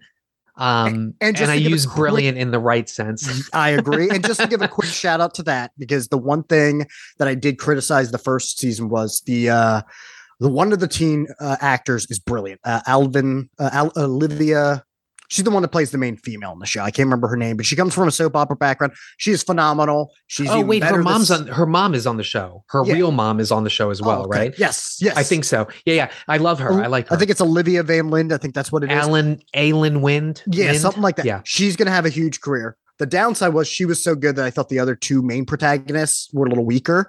However, one's still stressing, but the the main actor now, I don't know what the fuck has happened between season one and two. He's gotten much coming in- better. he's coming into his own. He's more comfortable. I think maybe that relationship with her is probably helping, like working. But yeah, no, uh, I bring up the the Chucky references because even though there are moments where I feel like they're just flying by the seat of their pants, one that works with where they're going with the Chucky film or series and those movies. But two, I also it's, they're doing a really good job of bringing everything back together, and it's just oh my god. Just so it's also just wonderful. It's also just fun. Yeah. Yeah. So, eh, listeners, if you haven't checked out the Chucky series, you you must. Also, the soundtrack is amazing. Oh, yeah, it is. Everything about it is wonderful. Don I- Mancini, we love you. We love you so much. I love the fact that that show is using the because the one thing with the Chucky series is that it's never had its own distinct score, which is kind of cool that each movie has its own. Like the first one almost has like an Italian giallo theme to it. Yeah. But yeah. the second one always had my favorite score, uh, Graeme Revell's, because it has this really creepy like mixture of industrial, but also playing up like uh, Ding, ding, toy ding, box toys. Like, And yeah. that's what they go with in the series. I'm like, yes, because that's by far the best. Yeah. But, uh, wonderful. Wonderful. We digress. But Yeah. Um what else? Uh Oh, yeah, and so and just and so at- then the whole like so we get um I'm sorry, it's like screenwriting 101, right? Art dies, he comes back to life, and then Sienna dies and she comes back to life. Yeah, so that- again, they're just doing this I don't know. I- I, rebirth didn't and rebirth and rebirth. I didn't buy any of that, and I just think none of it really works. Although Lauren LaVera looks pretty fantastic in that outfit, I will. Yeah, say. and you know what? I, I think she has uh, some good moxie to her, and I think she has a good screen presence. I, I could see her doing pretty well for herself. I Um, think out of the entire cast, she's definitely the best. yes, and there are Yeah. two cameos I'll give a shout out to. Uh, oh yes, Ta- Tamara Glynn, I surprised she didn't get killed. So for those that don't know, even though it's the worst Halloween, well, second worst Halloween movie, uh, she is one of the teens in Halloween Five, and I think she did a couple other horror movies, but she has kind of having gone to these conventions, like she's actually on social media and that, and she seems like the sweetest person, very welcoming to fans. So now you have people like Damien Leone kind of putting her in the film. So she just has a really quick moment at a Halloween store where it's after Art locks the place up and she's like, Oh, it's locked. We can't go anymore. And he kills the guy. But the other one, and I know it's the one you thought I was going to bring up, is uh professional wrestler, one of my all-time favorites, Chris Jericho. And he gets the and credit. Like they're saying, Oh, you know, Chris Jericho's in this. And I said, I only used the restroom once, and it was during that scene with the, the mother and the daughter talk. And I'm watching this movie, watching it, and I'm like, where the fuck is Chris Jericho? Oh, I did the same thing. The credits are rolling, and I'm yeah, like, and then the credits wait, come up. where was um, just where was Chris Jericho? and then it said Burke, and I'm like, who the fuck? was-" I'm like, was Burke a clown? And, I met, and right as I was thinking that, it cuts the mid credit scene where it's in this hospital, and he's just the random like security guard, which Yeah. is disappointing. But I mean, I guess if he comes back for Terrifier three, he's gonna get killed. But like knowing Jericho, like I, I'm like, there's no way he agreed to be in this and not like you know get makeup on. So I just feel like that was a last minute thing where like they maybe he Jericho had him on his podcast or somehow they had connections. And Jericho was like, Hey, I'm free a day or two between wrestling and my band Fozzy because like I mean, I like Jericho, but he's not good in this. I mean, he's not really given much to do, but he's just he is doing a pro wrestling promo, which only really works in pro wrestling, the way that you deliver those lines. And that's why I love pro wrestling. it's such Oh, a yeah, unique yeah. art form where, yes, it's live theater and some of that stuff, and you can transition into acting very well. But I mean, God, when WWE was having guest hosts every week, like they were SNL, when you would bring on people like Jason Sudeikis and that who are well seasoned with live theater stuff, even they were struggling in front of that live audience because it's a different kind of audience. You can't just Yeah. Rely on that same. It's so unique. But bringing that even into a movie like Terrifier 2 and just delivering your lines like you're being interviewed in a wrestling promo was odd. Yeah, it was odd. odd. He's still he's still kind of hot. Oh, yeah. Um, but did that did that mid credit sequence did it give you kind of a um in the mouth of madness feel? You know what? A little bit. Yeah. I, I so wonder if he I'm- was going for that or even more. Well, yeah, probably that because you don't really get the Halloween 2 vibes because this is more almost like a mental insane asylum. Also, I guess a little bit Exorcist 3, but that's just because I really love that one. Oh yeah. Yeah, yeah, yeah. Um, so who knows? Maybe that's the direction he's gonna go in. In three, it's gonna be like Cthulhu-esque. I don't Yeah. I don't know. Yeah, I do. But then I feel like a lot of people would probably just shit on it because it's not a. I mean, he could still do that, and do the slashings, can do whatever the hell he wants. But Right. yeah, but it was funny though because I messaged my friend because she, you know, she's a wrestling fan as well. She actually had trained to be a wrestler for a while, and I had told her, you know, Chris Oh, Jericho's wow. also. Chris Jericho's also in this. And I said at one point, I was like, yeah. And I was like, where the fuck is he popping up? And I said, just let you know, it's the mid credit scene. And I was like, I knew it couldn't be when I went to the restroom because it was just an argument between the mom and the daughter. And for those that don't know, Chris Jericho, one of his many gimmicks that he did in uh, when he was in WWE in around 2016, 2017, was he would comically tell people that if you got on his nerves, you just made the list. Like he would just put people on the list and it got over. so she said, well, that was his cameo. He literally, in the middle of this argument, he just walks in her house, goes, you just made the list and walks off. I'm like, dude, that would have been better. That would have been hilarious. And that would have been a better usage of him.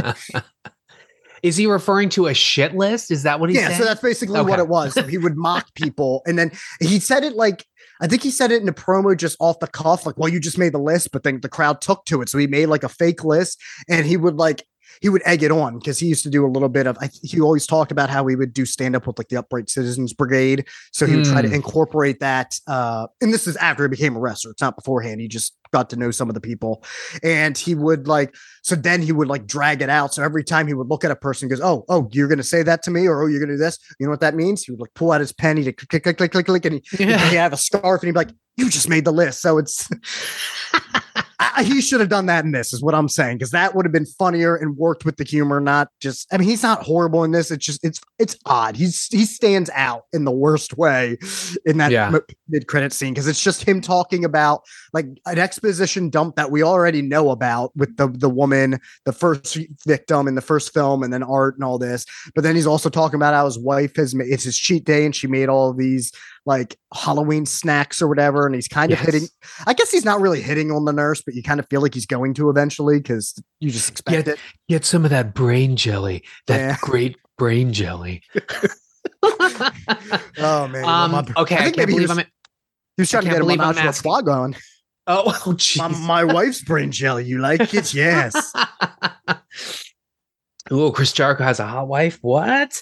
Um. Okay, I can't believe I'm asking this. Best kill. Uh okay. Um I mean, I got to tell you, Allie, and just just the ludicrousness of all of that, and then yeah. I mean, finally having like her sit up as she's all bones and flayed, being like, "Mom." Yeah, it'd probably had to be that one because it's the same way with the vag saw. It's the most memorable. Yeah. Um the one that also shocked me, I brought up uh gun the gun violence, but he also blows the the main protagonist's mother, the the bad mother that we're saying about, her head off with a shotgun blast through the car. And I almost thought at that point, I mean, it was kind of gruesome. It made me think of Maniac, but I was also like, sounded terrible. I'm like, man, she kind of got off easy compared to some of these other people. I just saw I the, uh, but then like when the kid to taunt the kid when he comes home, he's like putting mashed potatoes in her like open head wound. Oh my god, just- yeah, that, that was kind of disgusting. yeah, that was very disgusting. yeah, that made me think kind of a Dead Alive, like a more extreme version of like the the pudding and the the blah, blah, blah. yeah. Uh, but Dead Alive is a lot But- more fun. But you know, speaking of jump scares, um, Scooter turned to me and he was like, I knew he was in the car the whole time. And I I didn't realize that. And when she wipes the thing and you see him, I leapt out of my chair. I was like, "Ah," and then and then her head gets blown off or whatever. Uh, So there's a part of me that thought at the beginning that the little girl is like uh like uh like the the ferryman at the river Styx. Like she's somehow shepherding him back Oh.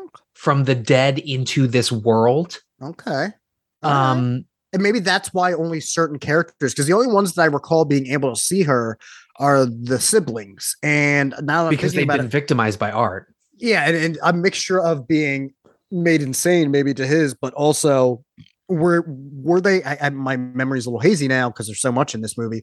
But were they only starting to see her? After the rebirth, or right around their rebirth, because then that would maybe make sense that they were about to go into death. And but I feel like they saw her a little bit before that. I, I think they did see her before, and and the brother saw her in the van. Yeah, that's right. He did see her in the van. Yeah. Yeah. Okay, there goes that fucking theory.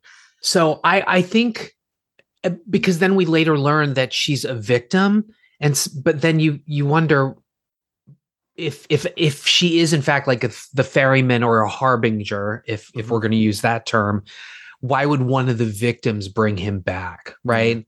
So that's why I'm saying a lot of it just doesn't fucking make sense, Yeah. and you know, Yeah, it, it, it really just feels like, hey, I have this idea of having this creepy kid. Uh, we'll just throw it in there and we'll, we'll see. It's kind of funny because we had talked about briefly uh, when we were talking about the Halloween sequels in the Thorn trilogy, how, and it's very funny with the fifth one, it's so haphazardly thrown in there, like the tattoo and that whole prison break scene. And what's funny was when I was listening to the best movies never made, and they were talking about those, and the person who wrote the book, the Taking Shape books, had even said that th- they they were still thinking of doing the sixth one. The the people in the fifth film had no intention of coming back in the sixth. They're like, what a way of just saying, oh, by the way, here's some weird shit, your problem now. And that's kind of what Yeah, it feels like this, but it's like Damien, I think you're coming back for Terrifier 3, so this is your problem still.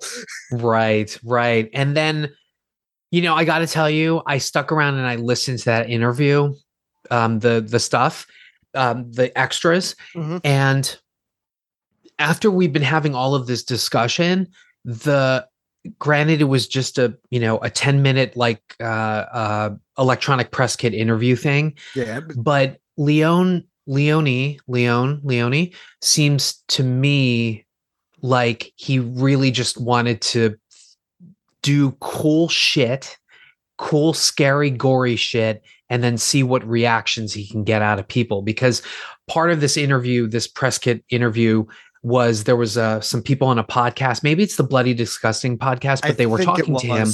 Yeah, they were talking to him, and all Leone wanted to know was, "What did you think about this scene?" or "How did you feel about that?"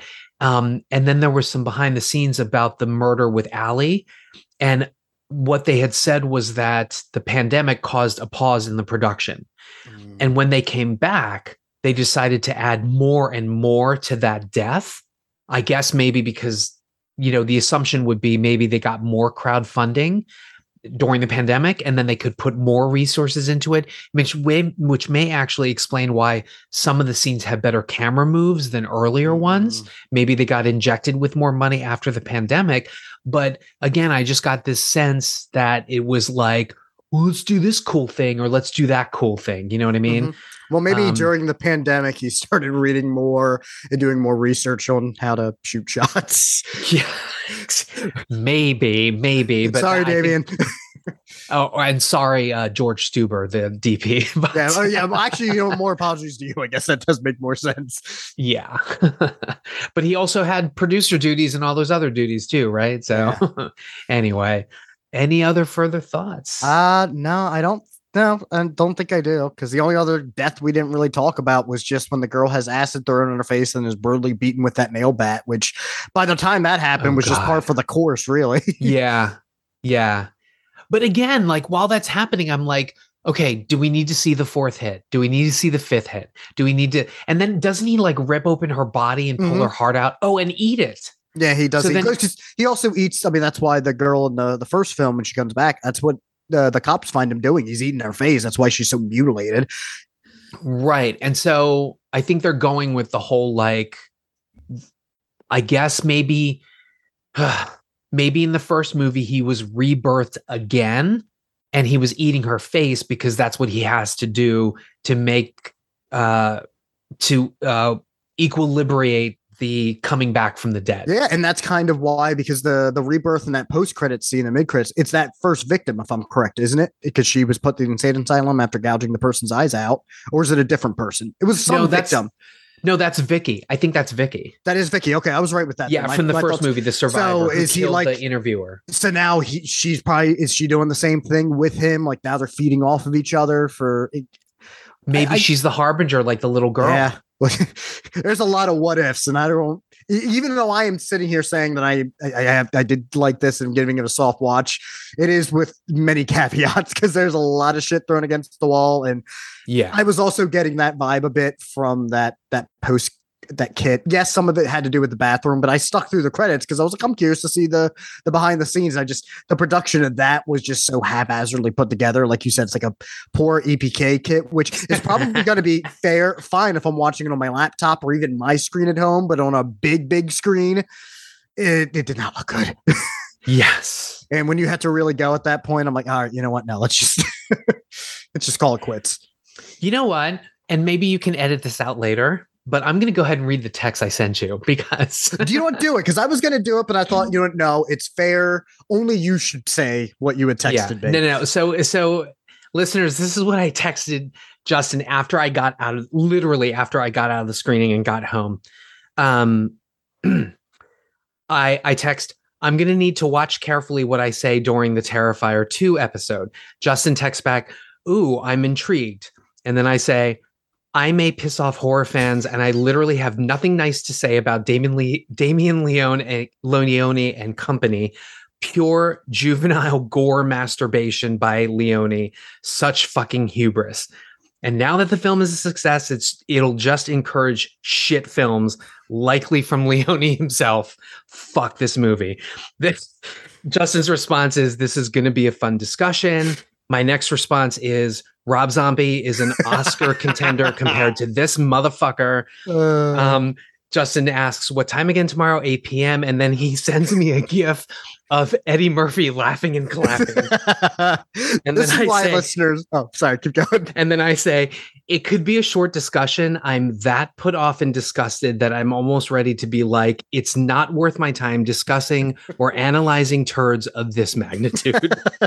this listeners is why I said at the beginning I was actually a little disappointed in being so professional because I've been kind of giddy ever since he sent me that text, and especially today while I was working and you know all that. I was just like, even when I went for my walk after work before doing this podcast, I was just like, oh, this is going to be a fun discussion because that's why I had the notes, especially with the first one. I'm like, why was it? Even though I was kind of revisiting the first, I'm like, okay, I see why he could like it in the first, but I'm still like, you can't call the second one juvenile when the first one he's fucking wearing the goddamn breast of the cat lady.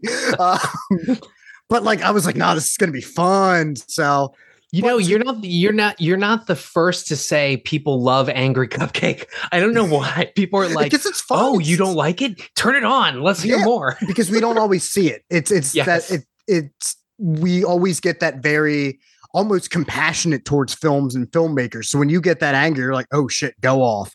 Uh, Yeah. You know, I think that's why people loved our Clerks 3 because even though you saw the compassion, there was some of that angry cupcake and it made for such a fun discussion. And then I was like, well, this is going to be a challenge for me because I'm going to be sitting here defending it, but I'm not defending it like I defended Clerks 3 because I don't have this emotional connection to it. And I'm only going to be like, oh, it's all right.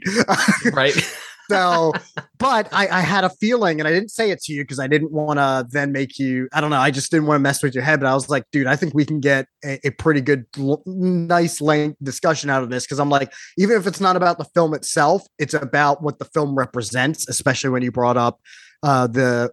Are we gonna get shit films like this? And then you beat me to the punch because I was like, dude, we had Faces of Death. We had a whole series called Violent Shit. Though to your point, those well, Faces of Death had definitely notoriety or infamy, but those were always like direct to video in that they weren't they didn't transcend. I could sit here and tell you the Cinemasochist can introduce you to the works of Beelzebub in movies like Jesus, the Total Douchebag, and Ant Farm Dickhole. But even compared, even compared to the Terrifier movies, they're they are no budget nightmares. That's a wonderful podcast. That is the personification of you're basically David Rock Nelson or the Rock Nelson without charm. Yes. so I could sh- I have some sites to show you, but this ended up being a really, really much deeper discussion than I was actually expecting, even with me thinking. And we it wasn't short. ice. No, it's about our regular length. It is about our regular length. Um, all righty. Well, I guess final verdicts. It's a hard skip for me. I'm I'm still gonna say a soft watch, but I will say it's it's getting closer to skip, and I am starting to like the first one a little bit more because I pretty much put them toe to toe. My only thing was well, the first one was at least shorter. Where going back to it, I'm like it had intentionally or not different qualities that makes it stand out a little bit better than Terrifier 2. But for what this is, I'm still gonna give it a, a soft watch because I'm gonna remember this movie. I'll give it that. Oh, it's memorable, just not in the right ways. Yeah. yeah. So, uh, listeners, I we are definitely very curious. I mean, Angry Cupcake made an appearance, uh, somewhat. And the Uh, but- Cinemasochist even shared some of his his treats with you, or his tricks, so you speak. You guys can now go watch some Exactly. s- fucking Beelzebub movies. Dear Lord, I think that's what made me quit being a Cinemasochist. So, if you have thoughts on this episode, or even if you want to maybe recommend something that we should watch that is better than Terrifier, you can certainly email us at watch skip plus spell out all the words, no punctuation at gmail.com. You can also go to anchor.fm backslash watch hyphen skip, and there's actually a audio message button, and we will play it and respond to it. Uh, you can also find us on our social media accounts, uh, Instagram and Twitter. Justin, Mhm. Well, you can also find us on Facebook, but it doesn't matter where and you on find Facebook, I'm us. sorry. Doesn't matter where you find us on social media, where you find us on uh, your podcasting systems. We just hope that you always listen, you never skip, and that you remember that you are the plus. And leave a good review for us on any of your uh, Oh, wherever yeah. you get I your always forget to do that. I'm too modest. Yes. Yeah, give us I- five yeah, I stars. know. if you give me four stars, you better have a reason, which I'm fine with. I just I want a reason, you know. yeah, let it let us know how you feel and, and vote for Angry Cupcake. I'm Yes. running in 2024. 2024. You've got time. You might be able to. I got time. I, I maybe maybe I could be mayor of anyway. Mayor Tromaville. yes.